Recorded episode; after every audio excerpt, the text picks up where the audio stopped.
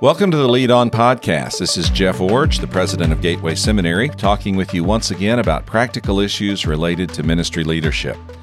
Now, today, we're going to talk about uh, an important phenomenon that's taking place in some locations, and I think needs to take place in a lot more locations, and that is a church using its facilities to facilitate uh, multiple congregations and multiple ministries taking place in the same location. In order to do that today, I've invited my friend Dr. Jason Robertson, the pastor of Huntington Beach Baptist Church, to come and talk with us about how his church is doing so many remarkable things, using their facility to house multiple other congregations and a very significant community ministry and all doing it from one location with one set of resources. Jason, welcome today to the podcast. Thank you.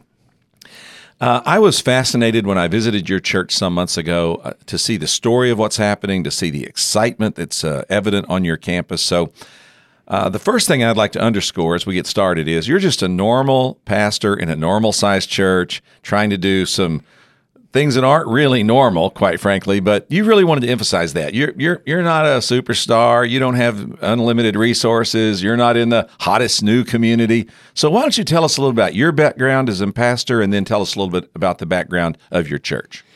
Yes, I uh, started out in ministry in Louisiana. Uh, saved at a young age, surrendered to preach when I was 12 years old. And uh, so got started in ministry pretty young. And uh, so I pastored in Louisiana, but eventually moved to California to plant churches. And I pastored out here in one location for 13 years before eventually going to Huntington Beach, uh, and and that's where I'm at now. Now, you went to Huntington Beach in 2016 and you followed someone who'd actually been in that church as the pastor for 50 years. Right. So tell us about that and just briefly how that transition took place and how you came to be the leader of that congregation.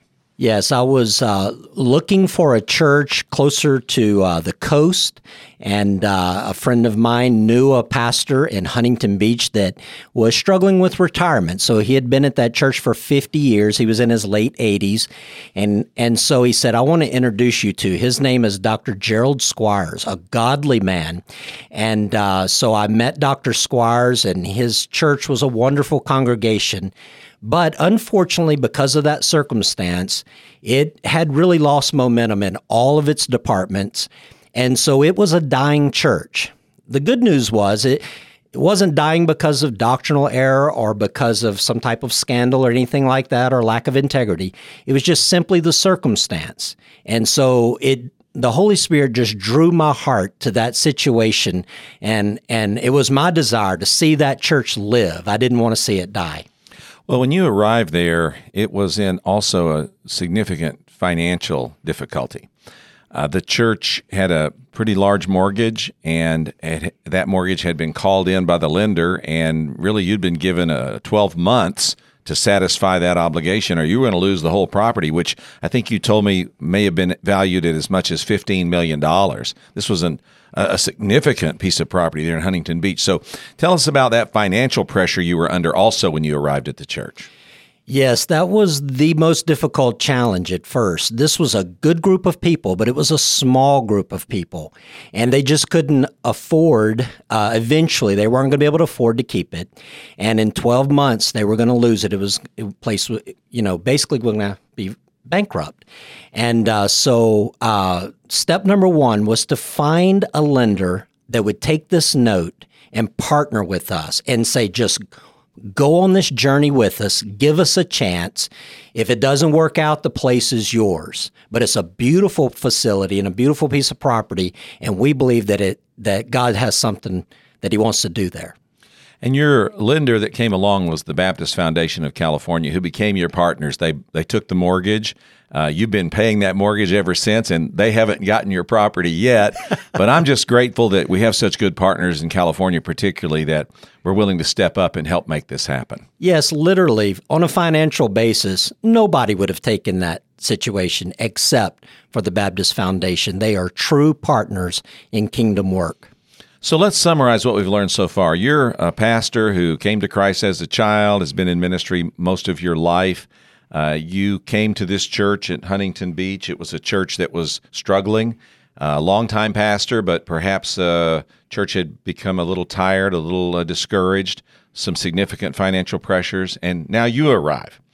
And you begin to pray, to vision, to consider what the possibilities might be for the future. And we're going to get to the conclusion and then we're going to go back and we're going to talk about some of the ways you got there. But the conclusion is that today, there's actually four churches meeting on your site, a fifth church that was birthed out of your site that's just recently moved to another location. We'll talk about that in a moment. Plus, a very significant recovery ministry that meets in your church seven days a week, morning and evening, which is touching hundreds of people, all happening on that one location. So, that kind of multi congregation, multi dimensional ministry off one piece of property led by one congregation is what we're trying to talk about on the podcast today. So, you got to Huntington Beach and you had this vision for expanding your ministry by uh, bringing in these different partners or opening yourselves up to these partners. What was the first step you did to sort of get this process going? The first thing was I talked to the congregation and I said, Look, normally in a circumstance where you follow a pastor, a pastor who's been there that long, is you don't change anything. But in this situation, we literally have to change everything. We have to change our mindset first. And the congregation was willing and ready to do it. And I want to give them props because mm-hmm. nothing we're about to talk about could happen had it not been for the, the spiritual mindset of that congregation. They were ready for God to give them a fresh vision. And so what I said was is we need to change everything. We need to change how we're doing church and everything, get it caught up to reach this community. But also, if we're going to lose this property in 12 months, why don't we just start giving it away? Mm. Let's give it. Let's see what would happen if we could just give it away. Now we're getting into what is the some of the most exciting part of this story to me, and that is rather than think about how we can monetize the property by leasing it out to a lot of groups, you took an opposite approach. You said, "Hey, we may lose it anyway. Why don't we just try to give it away?"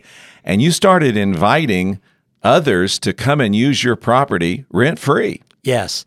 We started with reaching out to local charities that we believe were doing God's work and said, hey, why don't you guys come over, use our property, our facilities? Normally, you have to pay an enormous amount of rent or rental space when you're using facilities like this. Come here for rent free. We want to support you. We want you to know that our church loves what you're doing and we're behind you. So people started coming. Also, I reached out to all of our Southern Baptist partners from the North American Mission Board, State Convention, local association. I said, Do you know of any pastors or congregations that don't have a place? I'll let them come over here rent free. Rent free. I, I just want to see this place filled up and being used for as long as we've got it. Let's use it to the maximum extent. That's fantastic. So, uh, the uh, opportunity that you created, some started to avail themselves of that. And eventually, as I said, there were five churches that were meeting on your site. Of course, the first one is the historic church, the foundational church, Huntington Beach Baptist Church. And we're going to talk in a little bit about how that church has continued to thrive in ministry and how it has been revived by the approach that it's taken. But that was one of the churches that's there. A second one that I really like the name of the church probably as much as anything, and that is Garage Church. Now, I've walked through the part of your facility that Garage Church uses. There's a motorcycle on display, NASCAR posters on the wall. It's definitely a gearheads church, okay? It's for the guys that like to go round and round or go fast. How did Garage Church get started and how did it become part of your movement and what's distinct or unique about it? Well, in one of our uh, charity groups that came in and was doing a fundraiser in our parking lot, it was during one of those events that this group of guys rode up on Harley motorcycles and uh, got involved in the event. We were raising funds for a local youth shelter. And these guys came over to me and said, Hey, we're Christians and we've got a little Bible study uh, that meets. We're all from Huntington Beach, but we don't have any place locally to meet. Would you mind if uh, we could rent some space from you? And I talked to them for a couple of hours that day and realized these were godly men. And I said, Fellas, there's no way I'm renting space to you. Here's the keys. It's rent free whatever you need. And they looked at me and like, first of all, usually people won't even talk to us, but we've never had a pastor give us the keys of the church. Exactly. and so those guys started a Bible study and I worked with them. I'd attend their Bible studies. I'd encourage them. And it wasn't long that I realized there was something more here. So I ended up training those men ordaining them into the ministry, getting them assessed by the North American Mission Board, and launching the Garage Church with them, which now is growing. It's almost as big as our original congregation. That's fantastic. You know, it really fits the, cu- the culture of Southern California. There are so many uh, classic car clubs, motorcycle groups, uh, racing organizations and other car culture people here in Southern California that would naturally be attracted to a church that has an affinity uh, for that particular uh, cultural niche. And so I love Garage Church. I, I, like car racing. I grew up around it as a child. Uh, it really resonated with me when I walked in and saw all of these uh, uh, the decor items in that part of your facility. So one of the congregations that came along was Garage Church. Now, a second one is Ministerios Huntington Beach. So, talk about that one and how it came to be and what's distinctive about it. That's one of the uh, churches that came to me through our association. It's a Hispanic congregation, and they just didn't have a place to meet at all. And they were small at the time, uh, only running about 15 people when we met them. And uh, so we, again, same attitude, gave them the keys of the church, found them a place and a time slot on the calendar, and uh, and and so they started a Hispanic congregation. Well, and then a third group is Huntington Beach Korean Church. So again, I'm assuming they're Korean. yes. Uh, tell us about how that one came about and what it means to your church or to your uh, to the use of your facilities. This story has to do with a couple who were members of that original congregation when I got there. John and Mia Kim, originally from South Korea, both in uh, the the South Korean military and come to faith in the Lord at, at uh, as older adults, and uh, had moved to California. Get this. To be missionaries, mm. missionaries to America. Mm-hmm. And they were in the congregation. And so I said to them, Well, here you are. Have you started a church? And they said, Nobody ever asked us that. And I said, Well, let's consider it. Again, over a period of time, we trained them. Uh, we ordained John. We put him through the North American Mission Board assessment, and they started, get this, the first Korean congregation of any kind in the city of Huntington Beach. That's fantastic. So, now we've got Huntington Beach Baptist Church, the foundational church that started this movement. Garage Church has become a part of the movement. Ministerios Huntington Beach and Huntington Beach Korean. But then there's one more, a fifth church that started on your location. Now it's recently moved for some other reasons, not because they aren't welcome or because uh, there was any problem, but just for strategic reasons.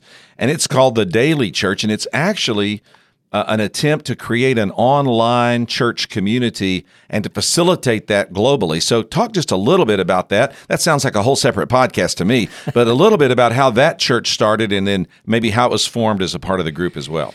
Yes, you can find the Daily Church online. Their congregation is primarily an online congregation and a global congregation. They're reaching into over 20 countries every week and see thousands of converts. And so we let them use our facility. They had in person gatherings right before COVID. When COVID came, they had lost some of that momentum, and uh, but they remained in their online uh, uh, aspect and have grown and so currently they have relocated their in person meeting over to Newport which is closer to where the pastor lives, and he's he's building up the in-person congregation. He's still a part of our team and our collective, and is considered a part of our church. That's fantastic. Well, I know when I first met you and uh, talked with you about doing this podcast, there were all five of you still there, and yes. now this one has moved into a different venue, but still a part of the collective, as you call it. And I think that's a beautiful word for it. Well, before we talk now about some of the details about how you all work together, I want to just emphasize one important aspect. How much rent are you charging all these people for using your facility? We don't charge rent. So you've invited all these partners to be a part of what you're doing as an expression of Huntington Beach Baptist Church's commitment to the Great Commission and to reaching people in your community with the gospel. And you really didn't go into it as a means to, quote, uh, make that mortgage payment or anything like that. You just went into it with the idea we're going to give ourselves away and see what God might do with our church. Yes. You know, in some ways, the problem was so big that it put us in a position to where it forced us to trust God. Instead of trying to figure this out the logical way or the financial way, let's do it bigger than that. Let's trust God to fi- in the way to figure this out. And so our mindset was give it away. Uh, I, I wouldn't be able to rent to enough people in enough time to save the place. So I knew that wasn't going to work. I didn't know how it was going to work, but I knew that wasn't going to work. So we just trusted God to see what would work. And as we kept giving it away, things just kept getting. Um, I guess I, would, I want to say better, but it's more than just getting better. It there was blessing there. Mm-hmm. There was joy. There was excitement. And here we are, six years later, and we're still there, never missed a payment, and have never charged rent to anyone. Well, that was what I was about to say. My next question was How many mortgage payments have you missed in the last six years? And the answer to that is zero. You're current on that mortgage, and the California Baptist or the Baptist Foundation of California still doesn't own your property, but they're still your ministry partners. That's fantastic. Now, you mentioned earlier also that the, the, the foundational church or the church that was there when you first arrived, Huntington Beach Baptist Church, um, it's still going, it's still strong. How has this strategy strengthened that that part of the collective? How has it strengthened you spiritually? How has it strengthened you financially? Just what difference has it made in that church itself, the core church that started this whole movement? So when I first got there, the the focus was how do we survive? And it was a very inward focus. But because of what the Lord did, immediately our focus was shifted to others. And that really began to change the DNA of our church. And so now we have got such a huge amount of people that are volunteering, getting involved. Every time one of these churches are doing an event or something, all the other churches and congregations show up to get involved and work behind the scenes. And so as there's this spirit of of uh, unselfishness. There's a spirit of camaraderie, of of volunteering, of helping, and because of that, there's just a spiritual fruit there. Mm-hmm. There, there's a, a, spiritual growth that's taking place. We're still a normal sized church. We're not a, we're not talking about a big church or definitely not a mega church.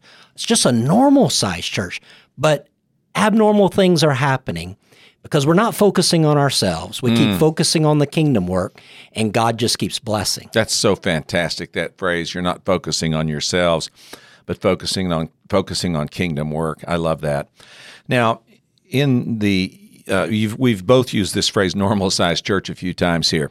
Uh, you said earlier to me uh, in preparation for the podcast that on a typical Sunday, there'll be about 250 people in the worship services of these churches while they're meeting on site. We're not talking about a mega church, we're talking about a normal sized church. But beyond that 250, of course, that's who shows up for worship on a Sunday. There's probably at least double that number of people that are affiliated with these churches if it's typical of a church with people on the road, sick, out of town, all that kind of thing. But beyond that, you're operating off your campus also a significant recovery ministry.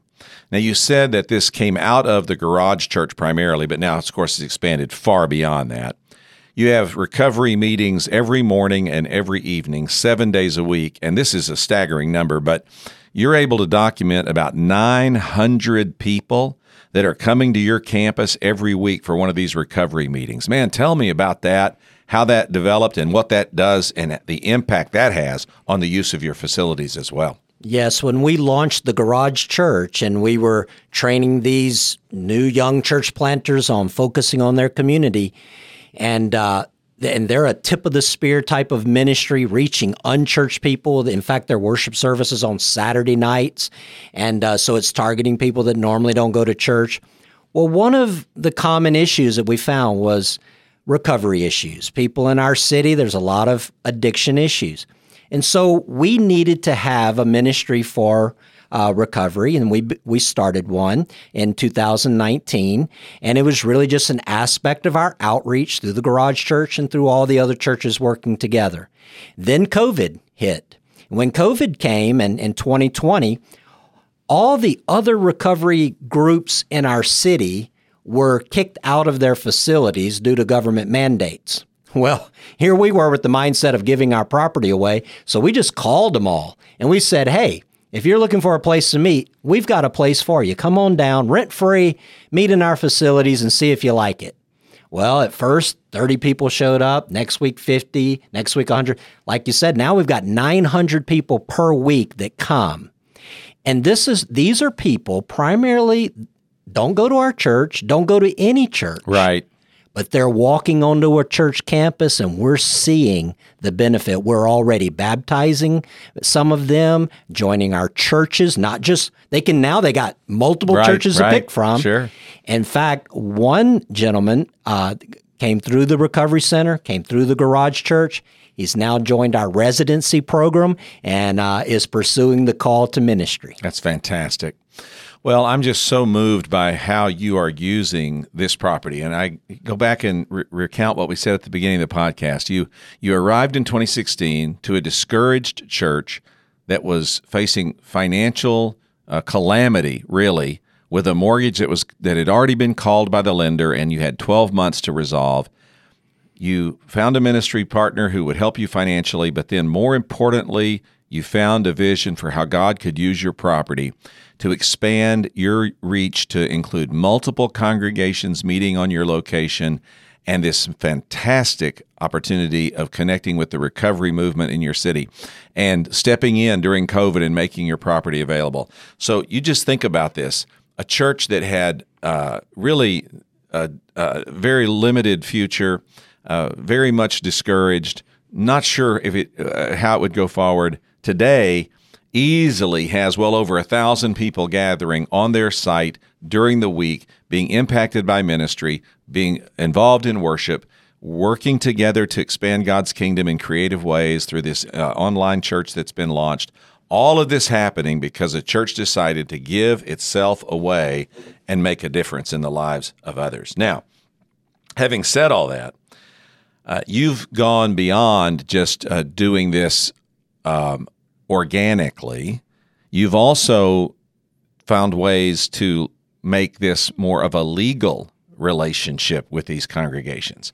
You've revised your church constitution, bylaws, governing documents. Talk a little bit about that process and why you felt it was important to do that to bring some kind of uh, legitimacy and strength, if you will, to this sharing of facilities that you're doing.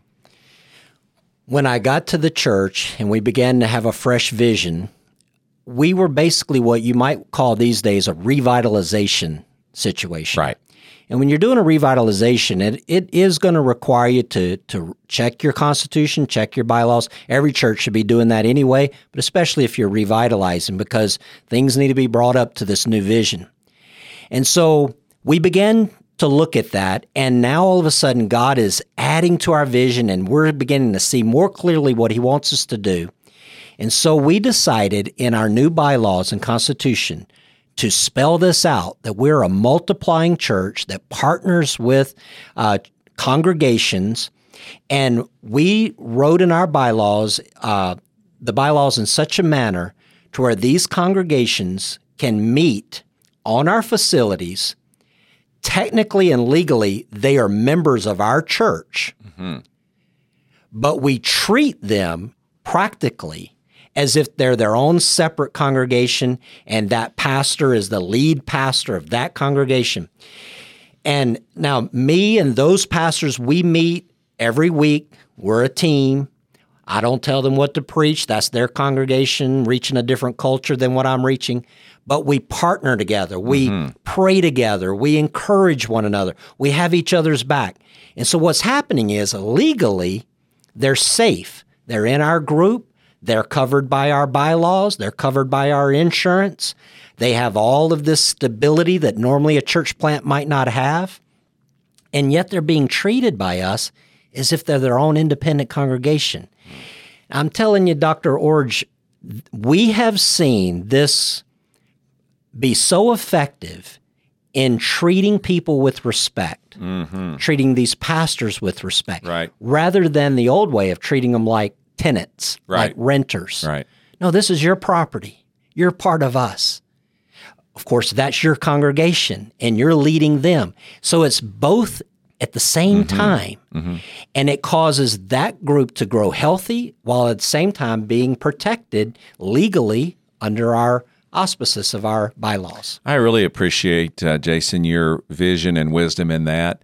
You know, as a leader, I always have to ask myself, what's the worst thing that could happen? What could go wrong? How can I make sure that we're not being vulnerable to either inside or outside attack? And sometimes it's easy to get caught up in that and be paralyzed by it.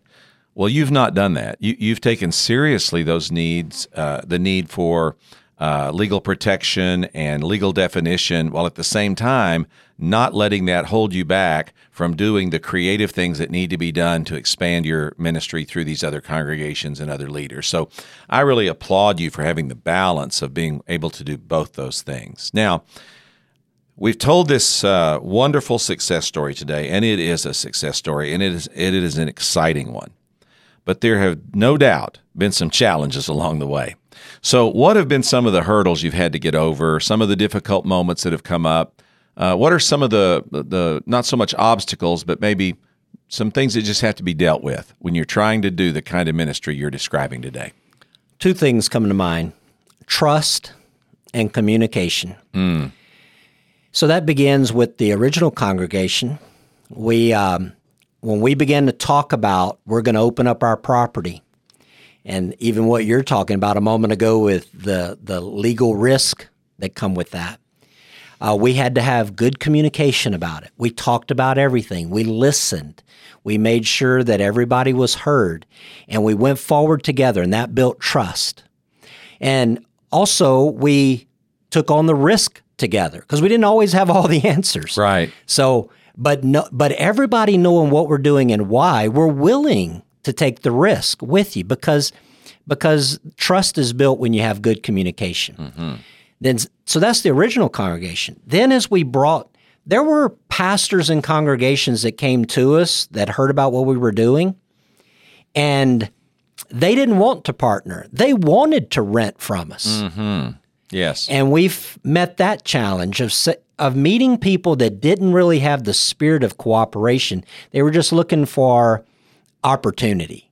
Right. And so we work through those situations. So we're not looking for renters, we're looking for partners. Mm. And uh, we developed how to uh, to talk through those circumstances. And then, as our congregations begin to meet and grow, you run into scheduling issues. Right. You right. run into uh, bumping up against each other on different issues. Uh, one church may be feeling like it's getting a better time slot than another, all those types of things. Sure. But again, the answer to it all is clear communication and trust. Mm-hmm. And you have to just spend time with each other to do that. Yeah. Relationships. And I would also I would also, because I know you, I would expect that there's also been time with these leaders spent praying. Yes. And really seeking God's uh, common mind about what He wants done as a really uh, not just a perfunctory thing you do, but as the strategy itself. Our strategy is to pray, seek God's leadership, and try to do what He says for us to do. So, trust, communication, relationships, and then, like you kind of went by this, but I think it's pretty pretty important having the spiritual maturity to pass on some people that yes. really didn't look for partnership. They didn't really want to have a spirit of cooperation. They really wanted to be tenants and maybe even competitors. That wasn't really who you were looking for. And then uh, having the the uh, the patience with each other to just solve some of these dilemmas like scheduling and other things that come along. Well, out of all of this, what are some of the main positives or just some of the main takeaways that you would say have really been the most of a blessing to you? And I'm going to give you one. You told me earlier that you ordained three new pastors this last weekend. God is raising up leaders through your church because people are seeing new models of leadership and new opportunities for leadership. So, one of the probably unexpected positives of this has been how God has prospered these congregations and started raising up leaders from among them. But beyond that, what are some of the other just positive things that you take away that say, man, I'm so glad that happened to us because we made this decision? Well, when your campus turns into uh, an evangelism hub is what happens because there's so much outreach, so many new people coming. Uh, sometimes people are coming and they're part of the congregation. You don't even know that they're part of the congregation because that congregation just got started or whatever. It's exciting, and different cultures are meeting on the same place, and we're all sharing common vision, common strategies. So you see, the, you you just really feel like you see the kingdom of God on a on a campus, mm-hmm. and and that's exciting. It's fun, and it, so it's so much more of what you preach and you're discipling and you're teaching people. They get to see it in action, and they're living it right there. So I, I look at that as a, a, great positive. I also want to go back to what you said about uh, pastors being trained and ordained, because we have now just modeled what it means to uh, respect pastors and congregations and look for new pastors and congregations, it has developed an environment on our campus where we've got more and more young men open to this. Right. If you're in a traditional setting, there's one pastor and his congregation and their church property and you're not going to break through that. You, you, know you're you're the young guy is looked at as like you said a moment ago maybe even competition. Like what if his group grows faster than ours? What happens then?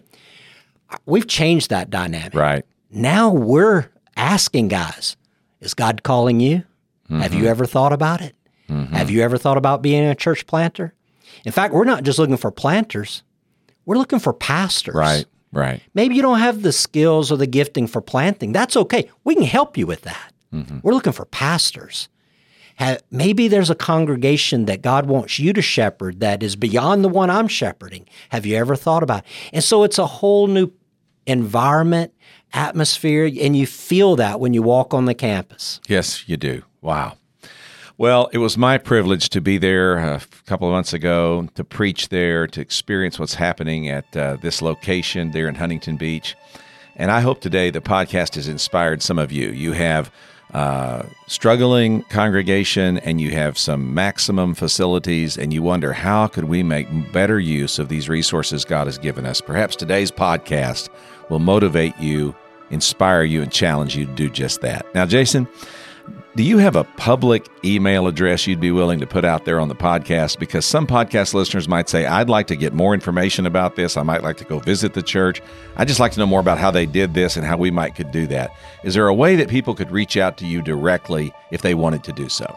Yes. They can have my email address. It's very simple. 44 Jason, J A S O N, 44 Jason at gmail.com just reach out to me. And also, you can go to our church website, HB, as in Huntington Beach, hbchurch.net.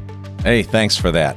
Well, today's podcast has been about getting the maximum ministry done on the facilities God has given us and about changing the paradigm and the vision of how we might use our facilities to have multiple congregations and multiple need me- meeting ministries becoming, as uh, my guest today so uh, eloquently said, an evangelism hub that is reaching people in a community. Put this into practice this week. Make a difference in your community as you lead on.